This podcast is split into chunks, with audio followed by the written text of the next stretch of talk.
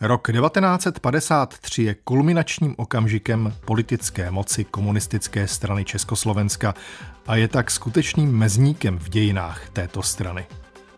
Tím, že odešel vošť, neboli rusky řečeno vůdce, se impérium otřáslo a už nikdy nezískalo svou původní pevnost a vražednou účinnost. Od 5. března 1953 budou sovětští bolševici a v jejich stínu československá vládnoucí politická strana víceméně už vést boje za udržení systému. I tak ale bude trvat dobrých 35 let, než komunistický režim v Sovětském svazu a poté i v Československu pustí moc z rukou. A komunistická strana se stane opět jenom jednou z politických stran. Ničím víc. Léty 1953 až 1960 vás v sedmém pokračování seriálu o historii KSČ provede Jan Sedmidubský. Téma plus.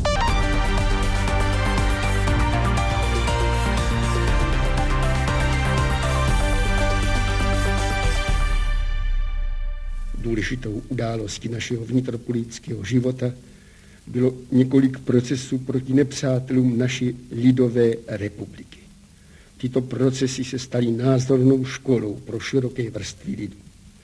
Ukázali jasně, že zrádcům a škůdcům nyní v jejich snaze o rozvrat našeho pokojného života a práce žádná ničemnost dost ničemná, žádný zločin dost sprostý a surový špionáž, sabotáž, vraždy a posléze válka, to jsou jejich prostředky i cíle, ke kterým se doznávali zbankrotovaní pohlaváři bývalých politických stran, stejně jako příslušníci vysoké církevní hierarchie. A názornou školou byly procesy i pro zbytky reakce u nás. Názornou školou, že náš lid je na stráži a že naše lidové soudy budou tvrdě a neúprosně trestat každého, kdo vstáhne svoji zločinnou ruku na naši výstavbu, na náš pořádek.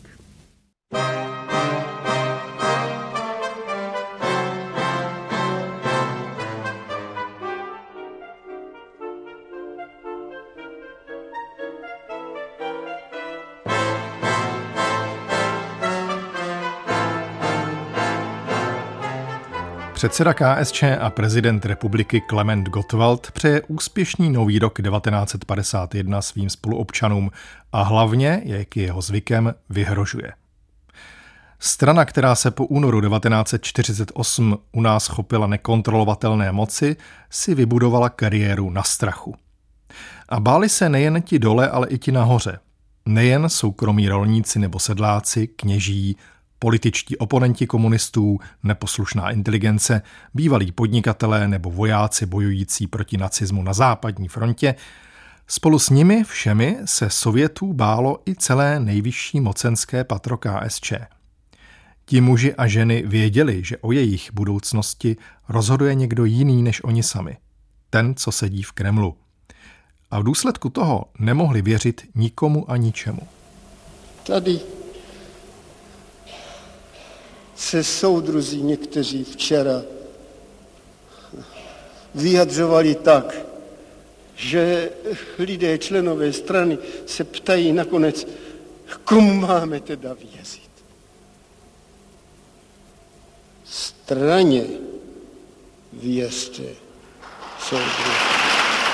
Otázku důvěry vyřešil tedy sám Gottwald na jednom z nejobludnějších zasedání v historii KSČ v únoru 1951.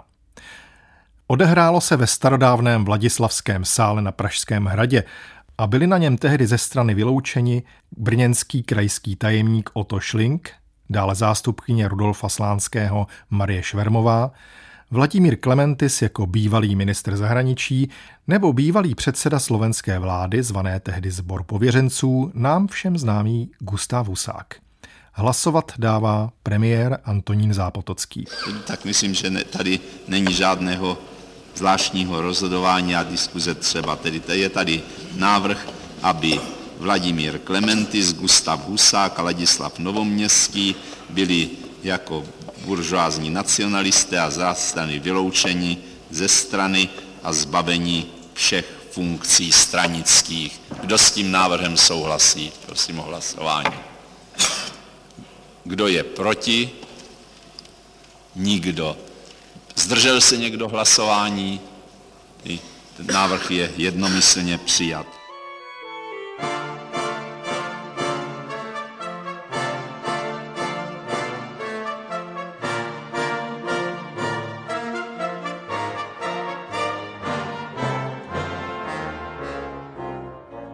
Mimochodem a pro úplnost, Klementis i Schling budou popraveni. Švermová a Husák odsouzeni na doživotí, později se dočkají propuštění. Švermová po pěti letech, Husák až po devíti. Nejlépe dopadne Novomeský, propustí ho v polovině 50. let. Strach pocitoval po celých pět let svého prezidentství ale i sám Gottwald. Cestán do Moskvy se systematicky a úspěšně vyhýbal, zjevně v obavě, že by se nemusel ve zdraví vrátit, i když to zdraví už byl v jeho případě relativní pojem. Je celkem vedlejší, zda šlo o paranoji posilněnou alkoholismem a osamělostí na hradě nebo reálnou obavu. Konec konců našel ve vlastní pracovně odposlouchávací zařízení, což v případě prezidenta republiky je věc závažná. V každém případě zůstane podivnou skutečností, že od podzimní dovolené na Krymu v roce 1948 až do října 1952, kdy se oba setkali na 19. sjezdu sovětských komunistů, se Gottwald a Stalin osobně nesešli. Těžko říct, co vlastně Gottwald pocítil při zprávě o Stalinově smrti 5. března 1953. Jisté je, že nakonec museli v Praze řešit nástupnický problém paralelně s Moskvou. Svého učitele totiž Gottwald následoval velmi brzy po příletu z Moskvy 14. března 1953. Nastala samozřejmě rychlá změna v mocenských pozicích. Nedávno popravený Slánský už byl, jak známo, ze hry, a tak se o nejvyšší funkce rozdělilo zbývající trio nejmocnějších mužů v zemi. Slovo mají historici Zdeněk Doskočil a Jakub Rákosník to komunistické vedení se ocitlo v určitém mocenském váku. A vedení KSČ vlastně tuto situaci řešilo takovým konstatováním, že v podstatě za Gotwalda nemáme žádnou jaksi adekvátní náhradu. Strana nedisponuje žádnou další tak výraznou politickou osobností. A tak výsledkem vlastně pro to první období po Gotwaldově smrti byl jakýsi mocenský triumvirát, aspoň v té symbolické rovině, kdy Antonín Zápotocký vlastně převzal prezidentskou funkci, premiérem se stal William Široký a řízením stranického sekretariátu byl pověřen Antonín Novotný. Ovšem, jaká bude ta novotného pozice v tom budoucím uspořádání, to zatím nevypadalo na žádný mocenský vzestup.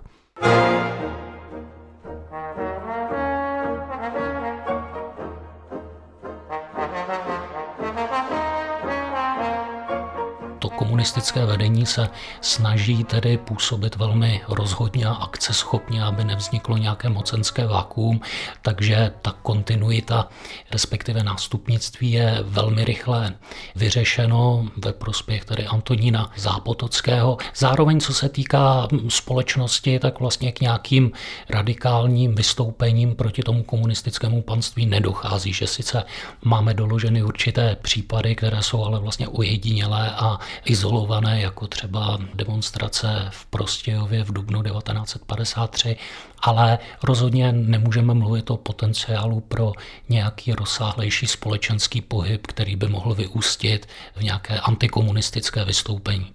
Tento potenciál měla až o pár měsíců později měnová reforma.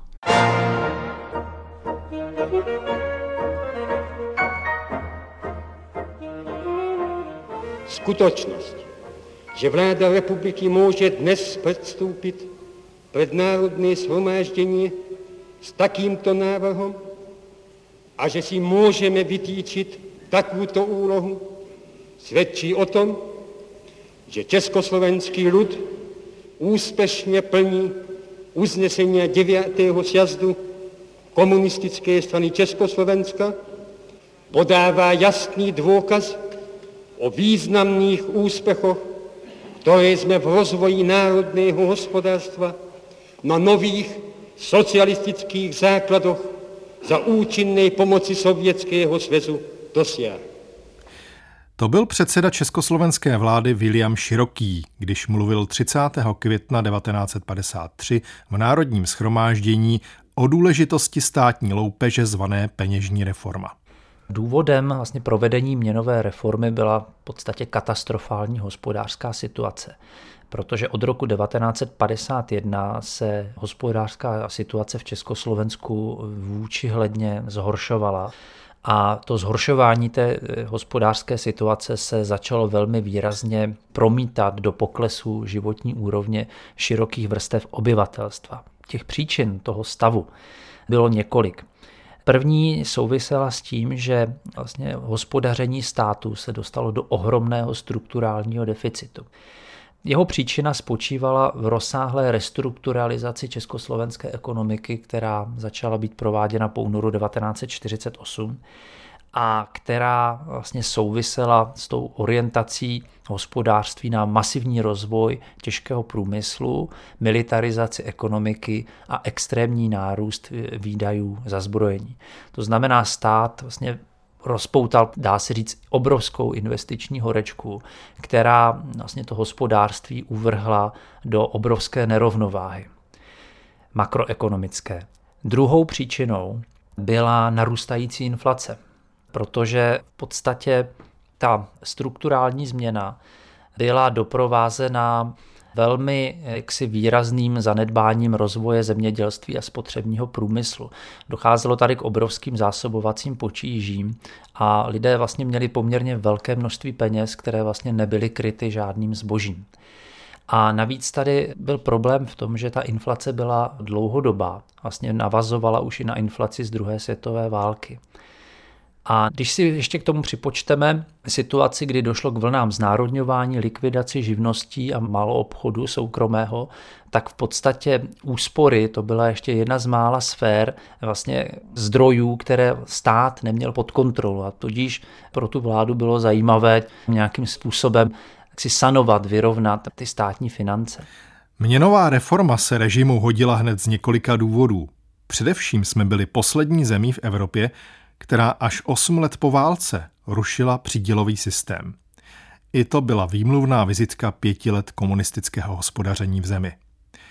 Historik Jakub Rákosník mluví o třech důvodech měnové reformy 1953 protože v Sovětském svazu už od 47. roku, v západním Německu od 48. už i ty středoevropské lidové demokracie jako Maďarsko nebo Polsko už tento krok udělali, zatímco Československo dále tedy drželo částečně to přídělové hospodářství a už byl čas se toho zbavit. Přičemž existovalo nebezpečí tedy, co s tou nerealizovanou kupní silou, že tedy lidé měli peníze navíc, měli peníze ještě z dřívejška na takzvaných vázaných vkladech, které byly zavedeny po skončení druhé světové války a nyní tedy existovalo riziko, že když se uvolní trh, takže vypukne nedostatek v důsledku tedy toho, že lidé začnou realizovat své úspory. No tak KSČ tedy se přiklonila k tomuhle poměrně razantnímu řešení, jakým způsobem tedy tu kupní sílu obyvatelstva zredukovat. To je první motivace. Druhá motivace je řekněme, obohacení státu, získání dalších prostředků na poměrně ambiciozní investiční akce, jak je předpokládala už první pětiletka. A částečně proto také někteří historikové o měnové reformě hovoří jako o státním bankrotu, tedy obstarat státu peníze a oddlužit ho, což není úplně zavádějící interpretace. Třetí motivace je, řekněme, dlouhodobější snaha o vytvoření socialistické společnosti, tedy vytvořit více rovnostářskou strukturu, která by byla teď použiju tedy dobový ideologický jazyk, založena na neantagonistickém vztahu jednotlivých skupin. Ono nešlo o totální rovnostářství, ale šlo o odstranění tradiční třídní kapitalistické společnosti a platí to, že vlastně ta měnová reforma ona nepostihla všechno obyvatelstvo ten, kdo nic neměl, tak mu v podstatě mohla zůstat lostejna. Problém měnové reformy byl, že postihoval ty osoby, které něco měly. A nejzávažnější pro komunisty bylo to, že tentokrát se dotkli i dělníků, kteří během protektorátu a třetí republiky poměrně slušně vydělávali, zvláště v těch preferovaných odvětvích a oni tedy určité úspory naakumulované měli a teď došlo k jejich redukci, takže tím vlastně klíčová vrstva obyvatelstva, o kterou se ten režim opírá, je tím opatřením do zásadním způsobem postižena.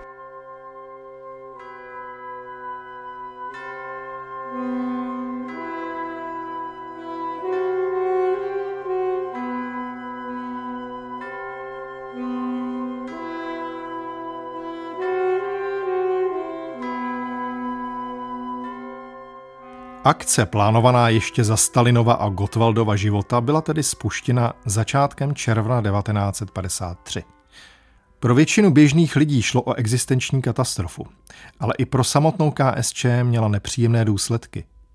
O protikomunistické vzpouře v Plzni se léta mlčelo, ale dnes je vystoupení 20 tisíc plzeňských občanů poměrně dobře zmapovaný protest – ke klidu soudruhům nepřidalo, že o dva týdny později propukly demonstrace ve východním Berlíně, ne kvůli měně, ale jako následek drsného zvýšení pracovních norem.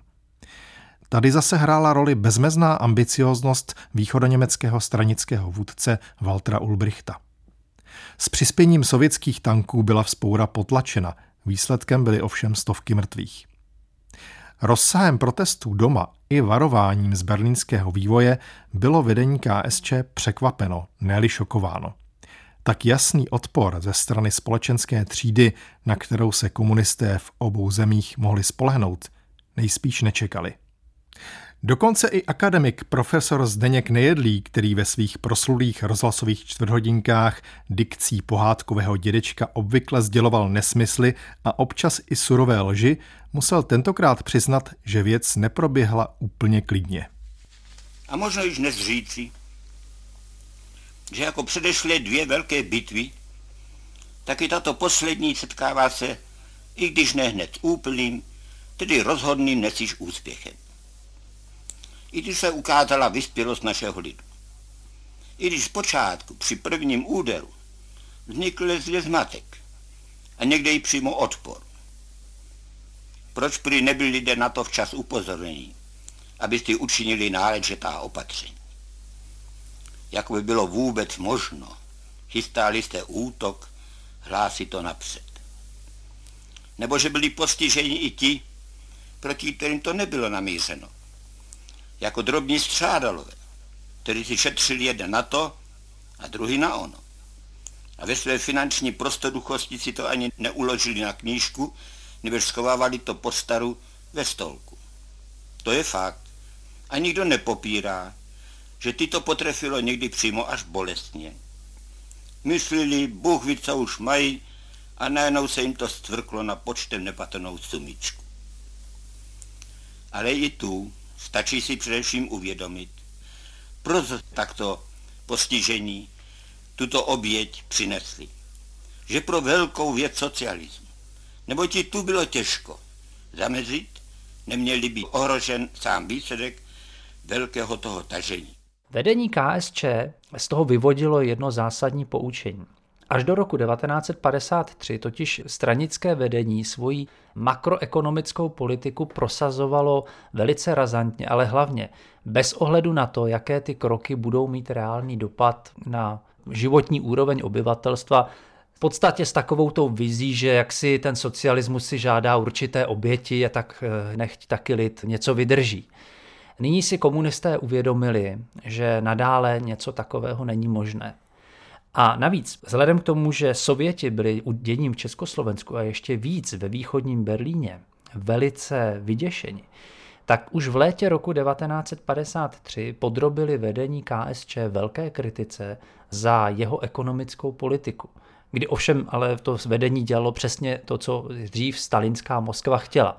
Uplynulo pár měsíců, situace se změnila a vedení KSČ je kritizováno a z té kritiky tedy vyvodí určitou korekturu své ekonomické politiky. Začíná se hovořit o takzvané politice nového kurzu, zase po sovětském vzoru. Ta je vyhlášena na podzim roku 1953, kdy řekněme, ty základní principy té komunistické ekonomické politiky se nemění. Co se ale mění, je vědomí toho, že komunisté nemohou tu ekonomickou politiku provádět tak, aby nebrali ohled na její dopady na životní úroveň obyvatelstva. Proto se v případě té politiky nového kurzu začíná hovořit o jaksi potřebě větší podpory zemědělství, větší podpory rozvoje spotřebního průmyslu, aby byl na trhu dostatek zboží. To znamená, to je ten základní jaksi krok, který komunisté jaksi vyvodili, že pokud chtějí jaksi udržet ten režim stabilní, musí obyvatelstvu zajistit slušnou životní úroveň. My tuhle tu optiku často míváme spojenou až s normalizačním Československem, takovou tu společenskou smlouvu, ale realita byla jiná. Vlastně tu, tento závěr už vlastně vyvodilo to poststalinské vedení KSČ, že ekonomická politika musí být konstruována tak, aby její problematické prvky nedopadly negativně na životní úroveň vlastně populace. Zkrátka u významné části obyvatelstva, která tím byla postižená, tak pochopitelně víra v realizaci socialismu v této sovětské podobě u nich určitě poklesla, pokud vůbec nějaké pozitivní smýšlení v tomto směru měli. Co je však v tomto směru důležitější, je to, že potom od roku 1953 ta KSČ sleduje poměrně promyšlenou hospodářskou či sociální politiku, která se podstatně více zaměřuje na životní úroveň obyvatelstva a potom od toho roku 1953 velmi výrazně z roku na rok roste životní úroveň.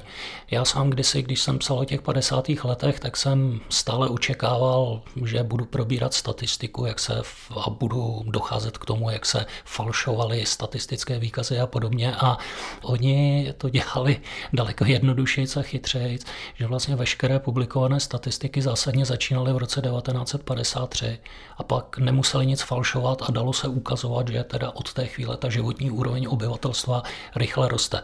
Kdyby tam přiznali i to, co se děje od roku 1945, tak by se ukázal vlastně ten propad za první pětiletky a že vlastně dlouho ještě po 53. roce se teprve vyrovnává ta životní úroveň z druhé půlky 40. let nebo konce. Dodává historik Jakub Rákosník. Abychom to schrnuli, místo byče bylo potřeba do komunistické politiky zavést i trochu toho cukru. Jenomže i s tím byčem začínala být situace po Stalinově smrti neúnosná.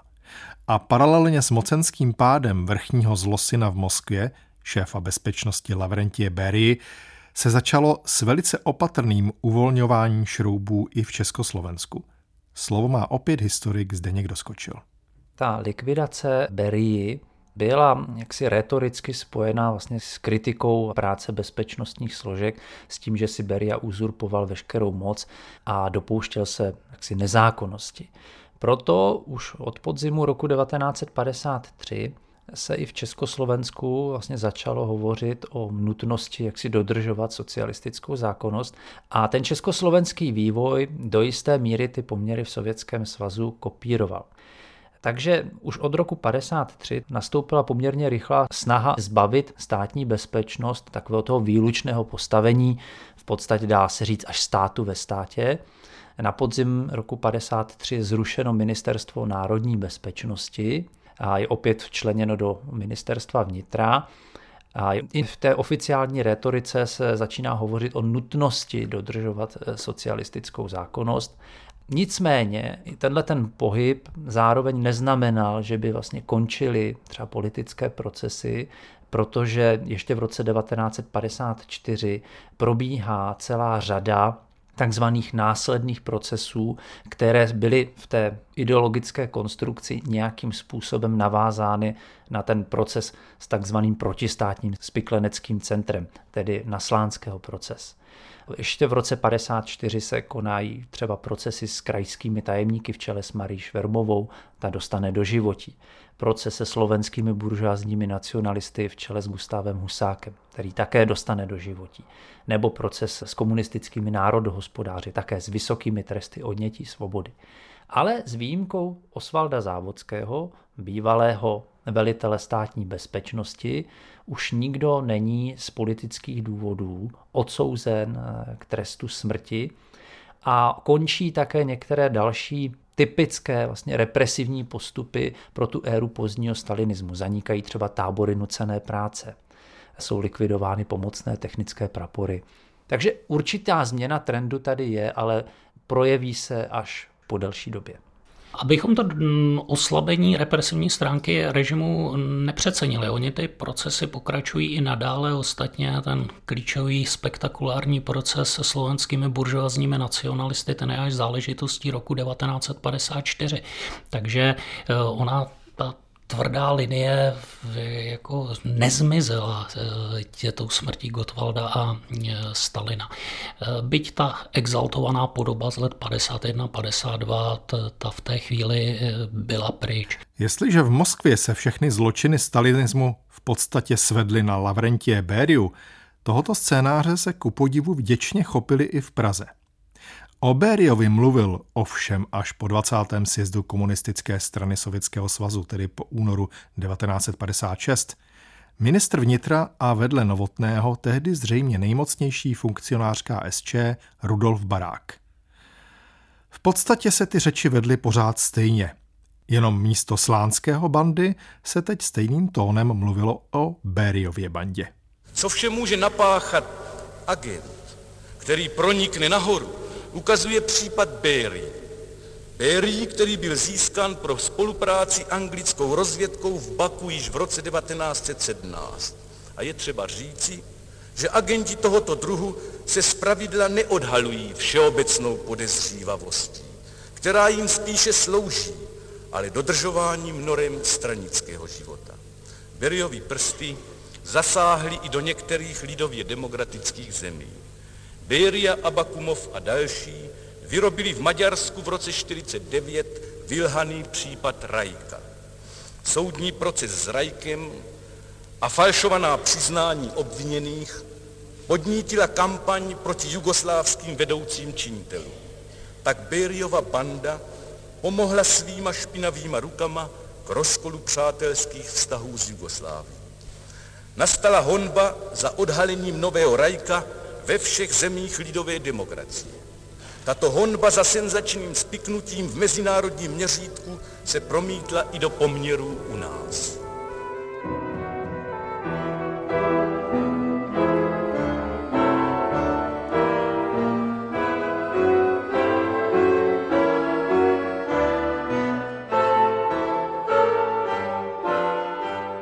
Projev ministra vnitra Rudolfa Baráka se odehrál koncem března 1956 v rámci dalšího velmi důležitého zasedání ústředního výboru KSČ. Konalo se měsíc po návratu stranické delegace z moskevského 20. sjezdu komunistické strany. Samozřejmě nic z toho, co tu dnes po letech můžeme slyšet, se tehdy nedostalo na veřejnost. Záznamy ze zasedání UV sloužily výhradně pro vnitřní potřebu ale díky tomu se zachoval pro budoucnost další jedinečný materiál ukazující, kam až může klesnout politická síla, která sama sebe postaví do čela země bez možnosti a bez ochoty nechat se u moci někdy v budoucnu vystřídat. Dá se to schrnout do dvou bodů. Za prvé, ve jménu takové strany a její politiky je dovoleno cokoliv. Porušování všech myslitelných lidských i občanských práv. Lež a teror se staly v době Stalinovy vlády normálními pracovními nástroji. A za druhé, chyby, kterých se strana dopustila, lze údajně snadno napravit. Protože právě v napravování chyb spočívá naše velikost a jedinečnost komunistické strany i její historie. Antonín Novotný na tomto zasedání seznámil ústřední výbor s hlavními body a formulacemi z Chruščovova projevu o důsledcích takzvaného kultu osobnosti. Jestliže se v prvních letech po Leninově smrti svolávaly stranické sjezdy a plenární zasedání UV sice méně pravidelně, později tyto principy byly stadiem, eh, Stalinem hrubě narušovány. Zvláště se to ukazovalo během posledních 15 let jeho života. Nebylo normálním zjevem, že mezi 18. a 19. sjezdem strany uběhlo více jak 13 let. Během kterých strana i země prožili tolik událostí. Tyto události naléhavě vyžadovaly přijetí usnesení strany k otázkám obrany vlasti ve vlastenecké válce, k otázkám mírového budování v poválečné době. Dokonce ani po skončení války se sjezd nesešel přes sedm let. Ani plenární zasedání ústředního výboru se skoro nescházelo. Stačí uvést, že za všechny roky velké vlastenecké války se fakticky nesvolalo ani jedno plenární zasedání ústředního výboru.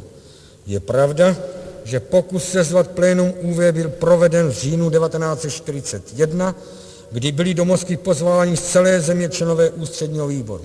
Dva dní čekali na zahájení plenárního zasedání, ale nedočkali se. Stalin se ani nechtěl s nimi setkat a pohovořit se členy ústředního výboru. Tento fakt svědčí o tom, nakolik byl Stalin v prvních měsících války demoralizován a jaký nadutý a přehlížející vztah měl k členům ústředního výboru. Pro většinu účastníků zasedání UV muselo být náročné to poslouchat. Na druhou stranu měli už trénink z počátku 50. let a možná mnohé ani nepřekvapilo, že se tu najednou systematicky boural odkaz všemocného šéfa, jehož památka do té doby platila v řadách komunistické strany a tím pádem v celé zemi za nedotknutelnou a svatou. Na přetřes přišly dokonce neblahé moskevské procesy z druhé poloviny 30. let, nad nimiž se kdysi lámala strana i páteře jejich členů. Za to, co teď Novotný pronášel z tribuny, by ho před pár lety popravili, i kdyby si to jenom myslel. Což bylo nutné tyto lidi fyzicky zničit, jsme, přesně, jsme pevně přesvědčeni, že kdyby Lenin byl živ, že by takové opatření a, a, s mnohými těmito lidmi učiněna nebyl. Ústřední výbor strany za poslední dobu, zvláště po odhalení Beriovy bandy, proskoumal řadu případů bandou sfalšovaných. Přitom se odhalil obraz hrobe, hrubé zlovůle spojené s nesprávným jednáním Stalina. Jak ukazují fakta, Stalin využíval neomezené moci a dopouštěl se z řady zneužití, jednal jménem ústředního výboru, aniž by si zjistil názory členů ústředního výboru, dokonce členů politběra ústředního výboru a často je neinformoval o samostatných rozhodnutích ve vážných stranických a státních záležitostech. Při probírání otázky kultu osobnosti je třeba především si vyjasnit, jakou škodu celá věc způsobila zájmům naší strany.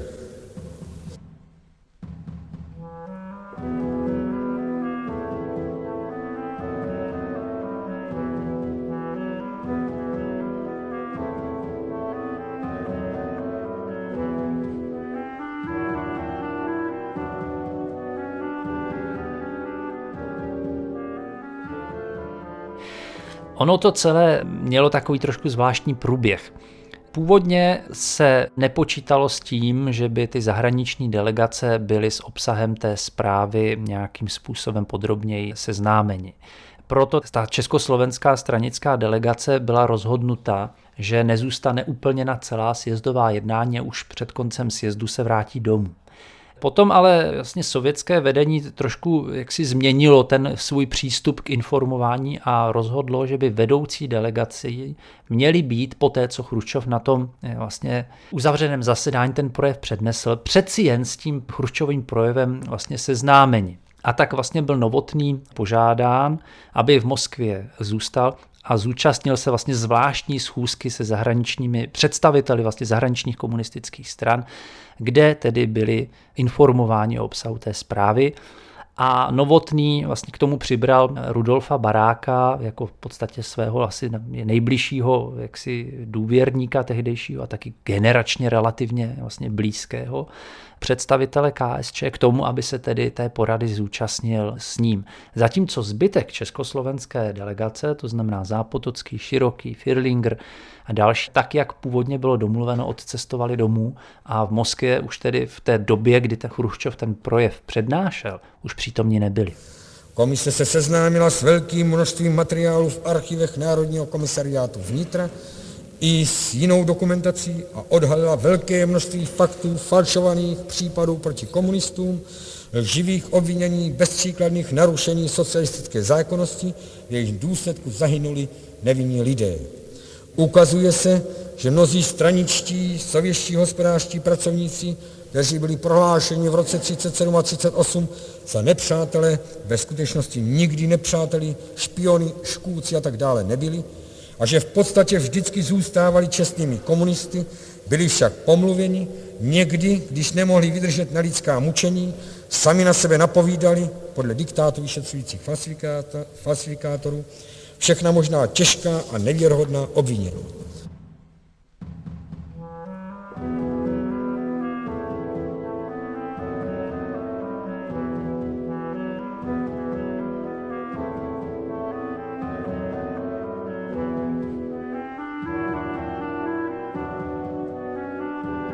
Na tom zasedání, které se konalo v druhé půlce března roku 1956, víceméně obsah té Chruščovovy tajné řeči Novotný víceméně přetlumočil. S drobnými zkráceními, ale v zásadě to všechno to podstatné se ten jaksi nejvyšší stranický aktiv v té době dozvěděl. Pokud je o osobní stanovisko Novotného, tak z těch náznaků, co víme, lze usoudit, že byl do jisté míry obsahem té Chruščovovy zprávy sám otřesen. Ono to do určité míry také souviselo s tím, že v rámci toho Gotwaldovského vedení byl Novotný v podstatě jeho nejmladším členem. A to jak věkově, tak i služebně, protože Novotný se do nejužšího stranického vedení dostal až v druhé polovině roku 1951, kdy už jaksi ta mašinérie politických procesů byla jaksi v plném proudu. A vzhledem k tomu, že sám jako 20-letý vstupoval do komunistické strany v polovině 20. let, tedy v době, kdy Stalin začínal přijímat ty rozhodující otěže v komunistickém hnutí, tak pochopitelně, jako z čistě hlediska psychologického, vlastně to svržení, byť víme, že do značné míry bylo účelové, to účelové svržení Stalina z toho jaksi ideologického piedestalu Leninova následníka, geniálního vojevůdce, a klasika marxismu, leninismu, tak to pochopitelně muselo i pro Novotného být určitý otřes, protože vlastně najednou ho to nutilo a nejenom jeho vlastně uvažovat podle úplně jiných jaksi šablon a to pochopitelně pro něj a řadu jiných bylo velice těžké, ať už z důvodu té prostě mentální jaksi výbavy, no taky z hlediska jaksi praktické politiky a té vůli k moci a snahy si ji udržet. A to bylo to hlavní. Jak si v okamžiku tak zásadní krize systému udržet politickou moc a nedat na sobě nic znát? Otřesený novotný možná byl, ale rychle se otřepal. Ostatně dobře věděl, že je to i v jeho osobním zájmu, nijak se vypořádat s kultem osobnosti a mimochodem i s tím, že i v Československu se kult osobnosti provozoval hlava nehlava, respektive do hrdel a statků. V té oficiální rétorice se vlastně objevily takové tři figury, se kterými vlastně vedení KSČ ve směru do stranických řad a ve omezenější míře i směrem k veřejnosti vlastně operoval. Že Stalin si v podstatě uchvátil příliš moci pro sebe a že ta komunistická strana se přestala řídit takzvanými leninskými zásadami jaksi kolektivního vedení a že v podstatě, když se vrátíme jaksi k těm jaksi poměrům v komunistickém hnutí z leninské éry, tak vlastně všechno bude v pořádku. Druhá teze, která se s tím spojila, že bylo zdůrazňování toho, že vlastně největší vlastně Stalinovým prohřeškem byla skutečnost, že vlastně v tom komunistickém hnutí prosadil tu tezi, že i za socialismu se zostřuje třídní boj, což právě vedlo k té atmosféře té podezřívavosti a pak i k tomu, jak si těm neodůvodněným represím vůči komunistům. Pochopitelně ty represe vůči nekomunistům, komukoliv dalšího, o těch se to samozřejmě netýkalo, ty nebyly nijakkoliv spochybněny. No a potom bylo samozřejmě pochopitelně nutné tady vysvětlit i některé ty problematické jevy, protože jak si ti členové KSČ dovídali v různé přecezené podobě o obsahu té Chruščovy zprávy, tak se ptali samozřejmě, jak je to s tím kultem osobnosti u nás. No a na to vedení KSČ reagovalo takovou tezí, že naším Beriou, tu Stalinovou pravou rukou, která vlastně nejvíc odpovědná za ty problematické jevy, byl vlastně Slánský. Slánský to byl, který dal u nás v bezpečnosti za úkol najít československého rajka. Došlo k zatýkání a k atmosféře nejistoty a nervozity i v řadách strany úloze Rajka byla vyhlédnuta Švermová a straně byly předloženy v této věci překroucené materiály. Bylo běžnou praxí, že se zatýkalo bez předchozího rozpracování, bez usvědčujících materiálů a bez předběžného projednání a schválení. To bylo všem nejlepší způsob, jak bezpečnost diskreditovat. To byla voda na mlín různých nekalých živlů, které v honbě za senzací počali ostouzet kde koho. Vyšetřování bylo vedeno neobjektivně. V jednotlivých případech bylo používáno různých forem fyzického i psychického násilí. To mělo zpravidla za následek vynucené výpovědi. A je jen výrazem logiky události, že v jámě, kterou jiným kopal, skončil nakonec Slánský sám. Tak tolik ministr vnitra Rudolf Barák. Antonín Novotný na onom osudovém zasedání ústředního výboru v březnu 1956 nevynechal dokonce ani kritiku Stalinova jednání za druhé světové války. Což bylo nemyslitelné před rokem 1956, stejně tak po něm. A i v současném Putinově Rusku to platí.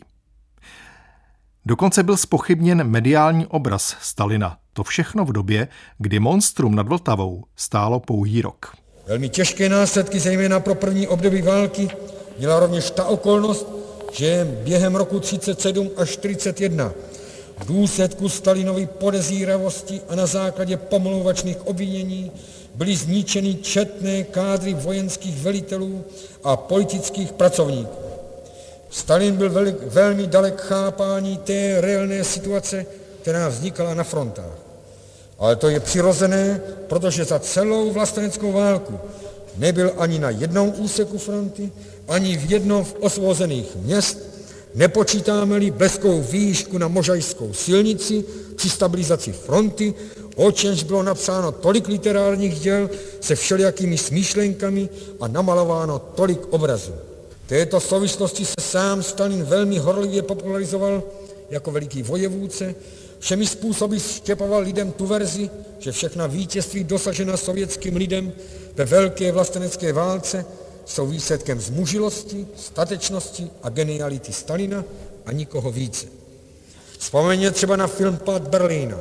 Tam jedná jen Stalin, vydává pokyny v sále s prázdnými židlemi a pouze jeden člověk přichází k němu a něco přináší.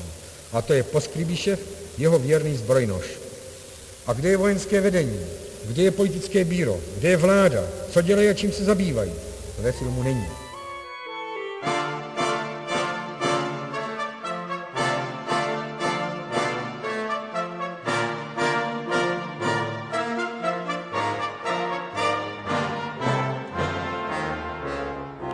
Takže se přikročilo k nejjednoduššímu řešení. Stalina šetřit nebudeme, vrátíme se k leninskému myšlenkovému schématu a pokud jde o vyníky celého toho průšvihu u nás doma, Rudolf Slánský už se bránit nemohl, takže za to může on. Naskytla se ovšem logická otázka. Jak se vypořádat s dědictvím člověka, který Slánskému ten rozsudek smrti podepsal? No a pokud jde o Gotwalda, Gottwald samozřejmě byla pro to tehdejší vedení KSČ jako ikonická postava. To znamená problematizovat Gotwaldovu památku bylo velice ožehavé, protože připustit vlastně spochybnění Gotwaldovy autority by vedlo do značné míry ke spochybnění toho nároku komunistům dovést tu stranu vlastně k převzetí moci ve státě. Takže eh, Gotwaldova kritika byla velice opatrná zhruba v tom smyslu, že i okolo Klementa Gotwalda Eh, se vytvořil vlastně nezdravý kult osobnosti, kdy se přebíraly ty postupy ze Sovětského svazu, ale zároveň vlastně bylo zdůrazněno, že to nebylo Gotwaldovou vinou, že to vlastně bylo spíš těmi lidmi okolo něho a že vlastně se Gotwaldovi jako osobě vlastně přičítali zásluhy, které v globálu měla strana jako celek a československý lid jako celek, ale Zároveň se dodávalo, že to nebyla jaksi Gotwaldova chyba, to, že by si jaksi Gotwald sám ten svůj kůl osobnosti pěstoval. Je potřebí vidět, že zásluhy strany a lidu, jak již bylo zdůrazněno v referátu, byly i u nás přičítány jednotlivcům. Vzpomeňte, soudruzi, je na naše konference, na naše sjezdy, kde uctívání jednotlivců se pomalu zvrhli na gymnastiku, vzpomeňme na hesla a říkanky, která byla skandována na skromažděních i na manifestaci. To myslím, že bylo nedůstojné a někdy to bylo i trapné. Proto domyslíme-li boj proti kultu osobnosti, musíme dojít k závěru, že jen zásadní uplatňování leninských principů do života strany je nejúčinnějším prostředkem nejen jak kult osobnosti ze života vymítit, ale i každý nový zárodek kultu, který by se objevil, odstranit. To se týká všech orgánů od politbíra ústředního výboru počínaje a okresním výborem konče. Prosadit kolektivní systém do práce strany je teď jeden z prvních a hlavních úkolů v práci celé strany. Čím dříve toto prosadíme, tím dříve se nám bude práce naše lepší. Rokem 1956 tedy u nás skončilo zbožňování stranických šéfů v byzantském stylu, ale bylo to vlastně taky jen tak na oko. Kult osobnosti Antonína Novotného, prezidenta Ludvíka Svobody nebo později Gustáva Husáka se sice konal méně pompézně, ale v pozadí se projevoval stále. Klíč k pochopení československé destalinizace, respektive k tomu, proč k ní vlastně nikdy pořádně nedošlo, ovšem hledejme v hospodářských otázkách. Bylo přiznáno, že se staly chyby, ale co se dá dělat, jedeme dál. Sice jsme zavřeli a popravili desítky nevinných, ale teď se zase vrhneme na to, jak zlevnit lidem rohlíky a vybavit je konečně automatickou pračkou. Pro nás, Evropany, se 2021 není snadné vcítit se do mentálního horizontu, do uvažování aktérů žijících v 50. letech. Ale musíme mít na paměti to, že ti lidé zaprvé mají ještě druhou světovou válku v živé paměti, dobře si pamatují ještě velkou hospodářskou krizi, teď to je před 20 lety, to je takřka nedávno a ta 30. léta jsou dobou obrovského znevěrohodnění liberálního modelu kapitalismu. A proti tomu selhání tržního hospodářství, jo, proti tomu liberalismu, jak je tehdy ze všech stran napadán, že ve 20. století již není možné ekonomiku nechat na hře volných sil trhu, že na to ty ekonomické síly už jsou příliš velké a to mohlo být dobré za průmyslové revoluce, když ta ekonomika průmyslová byla ještě malá, ale nyní se musí přistoupit k vyšší míře plánování. To je běžná argumentace i mimo komunistický tábor, dokonce si dovolím říct i mimo socialistický tábor. I mezi liberály najdeme řadu stoupenců plánovaného hospodářství, čili to ekonomické řízení, což neznamená nutně centrální plánování sovětského typu. Jo, ale ta snaha omezit tržní hospodářství ve snaze tu ekonomiku více plánovat a více racionálně distribuovat zdroje, nenechat to na té neviditelné ruce trhu. To je velmi vlivná myšlenka, která dnes není příliš populární, ale po té druhé světové válce byla velmi vlivná jak v západní, tak v východní Evropě. Takže tohle nepochybně hraje eh, roli v těch jejich úvahách a navíc jsou to přesvědčení marxisté, leninisté, kteří jsou přesvědčeni o tom, že ten Karel Marx a jeho pokračovatele prostě objevili historické zákonitosti, čili oni nepochybují o tom, že dějiny dějiny spějí směrem, jak je Marx a posléze Lenin načrtli. A pokud se to neděje tak, jak by to mělo být, no tak pak to nutně musí být lidský selhání, že jo? protože pokud tedy marxismus zvěstuje pravdu, no tak pokud ta pravda se nerealizuje, tak mezi náma máme záškodníky nebo neschopný byrokraty a ty musíme odstranit. Takže i z tohohle důvodů ty komunistické diktatury jsou takhle represivní a neváhají vlastně likvidovat i ty velmi vysoko postavené realizátory toho komunistického panství. Pokud jde o tu sféru jaksi politicko-ideologickou, No tak po roce 1956, kdy ten režim jaksi značně znejistí, tak v důsledku potom porážky maďarského povstání na konci 650. roku kdy se vlastně ukáže, že navzdory těm různým obtížím vlastně ten vládnoucí režim ten 650. rok zvládl velice vlastně dobře ze svého pohledu, tak ten režim jaksi nabývá té poněkud ztracené sebejistoty a přechází vlastně do politicko-ideologické ofenzivy, která je spojená i s určitým jaksi utažením šroubů. Protože komunisté měli jednu velkou výhodu. Tím, jak jsem tady zmínil těch několik základních jaksi parametrů, z níž komunisté jaksi odvozovali tu svoji legitimitu v očích jaksi populace, tak komunistům nesporně v roce 56 také pomohlo, že na rozdíl od Polska a Maďarska byla ekonomická situace v Československu relativně dobrá.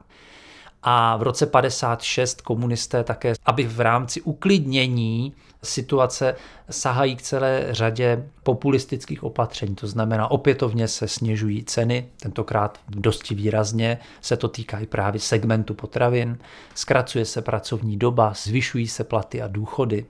Takže tady je samozřejmě ten trend jako cíleně vlastně odvrátit tu pozornost té společnosti k otázkám hospodářství.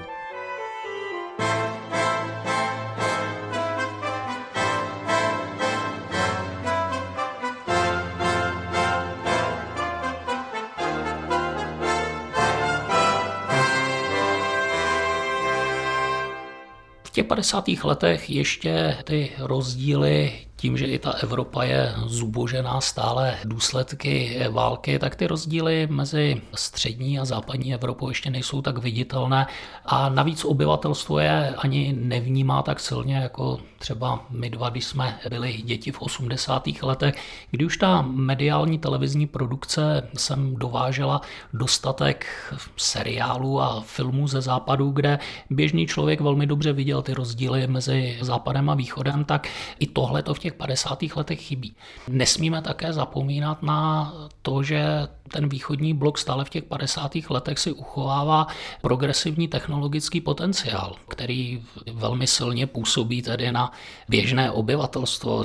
Jo, teď v 57. vypustí Sputnik, v 61. Gagarin. Dokážou udělat větší jaderný zbraně než Amerika. Mezikontinentální střely umí líp než Američani. Jo, čili i tahle ta technologická stránka vlastně velmi zvedá prestiž tomu sovětskému svazu a proto v doplňku tedy k té víře v možnosti racionálního plánování ekonomiky, která vzešla z těch 30. let z velké hospodářské krize, ten socialistický projekt stále ještě tehdy může působit velmi uvěřitelně.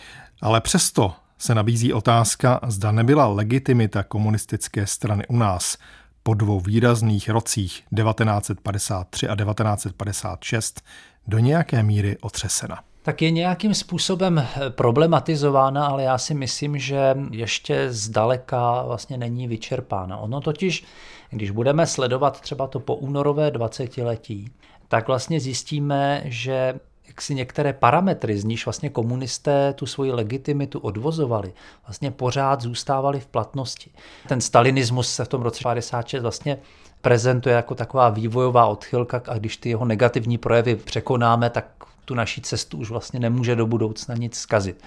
Pak tady samozřejmě působil stále ještě i ten jaksi fenomén té sociální kritiky té buržázní republiky. To pořád ještě na část populace fungovalo.